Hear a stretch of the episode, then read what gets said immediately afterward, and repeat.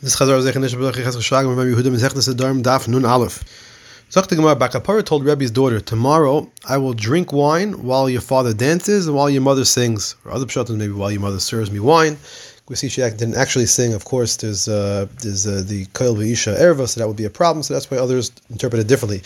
But in any case, the Ma'aseh continues. Ben Elasa, who was Rebbe's son-in-law, seems that he invited Bar Kapara to a wedding of uh, Rav Shimon, the son of Rebbe. So at the party, Bar Kapara asked Rebbe, "What's the meaning of the word tayeva in the pas- in the pasuk that uh, speaks about homosexuality?"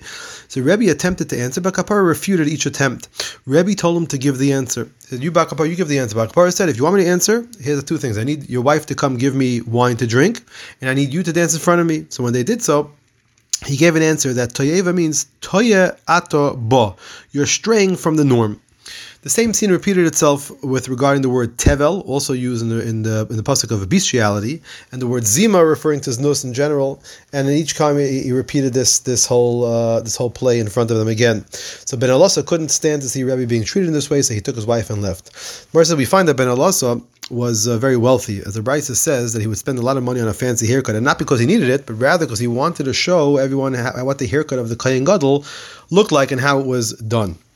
The Mishnah said it would last las haramutza. Shmuel said this refers to karkuzai squash from that place. And Rashi said it refers to squash baked in hot ashes. Fact, Bright says that ramutza squash is kalayim with other species. This is not like Rav Ashi said because it's not just, it, it obviously, the, the Braisa obviously means that uh, is a place and it's a, it's a type of squash, not that it's just prepared in ashes in a certain way of cooking. To yufta of Rav Ashi. The Mishnah said, Braisa says if someone made a neder prohibiting from that which goes into a pot, he's also assur from that which goes into a plate, because that had previously gone into a pot first. If the neder prohibited that which goes into a plate, he may eat something that was prepared only in a pot. If the neder prohib- prohibited something made in a pot, he's mutar to have something that's made in a plate. Uh, and vice versa. If the neder prohibited from things that go into the oven, he's only prohibited from bread. If he prohibited all things made in an oven, then he's also from anything made in an oven. Zok the next Mishnah. If someone makes a neder prohibiting preserved food, the preserved food, he's only also from preserved vegetables because that's the normal thing, and therefore that we refer, we say that's what he meant when he said the preserved food.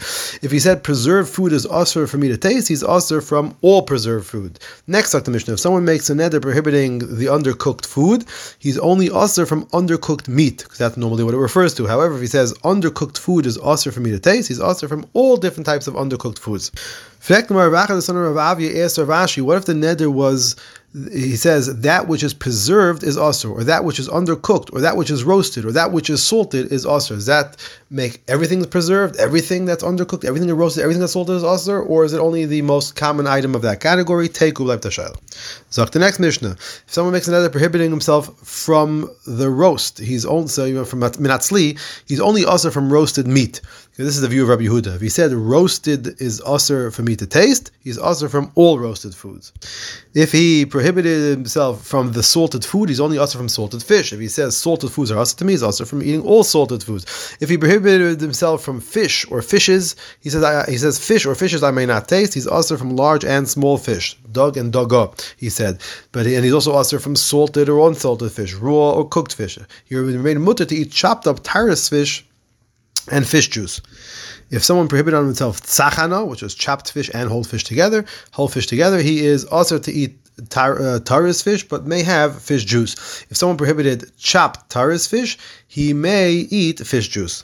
Zaknumar Bryce said, or Shimon Elazar said, if someone made a neder not to eat dug, he may not eat large fish, but he can eat small fish. If he used the word daga, he's not allowed to eat small fish, but he's allowed to eat large fish. If he said dog daga, he cannot eat either of them. In fact, the Papa asked Abaye, although we find that the large fish in the story of Yonah was referred to as a dag, in another per, uh, pasuk, the, the, fish was also referred to as a daga. So you see that daga refers to a large fish as well, because we know he was swallowed by a large fish.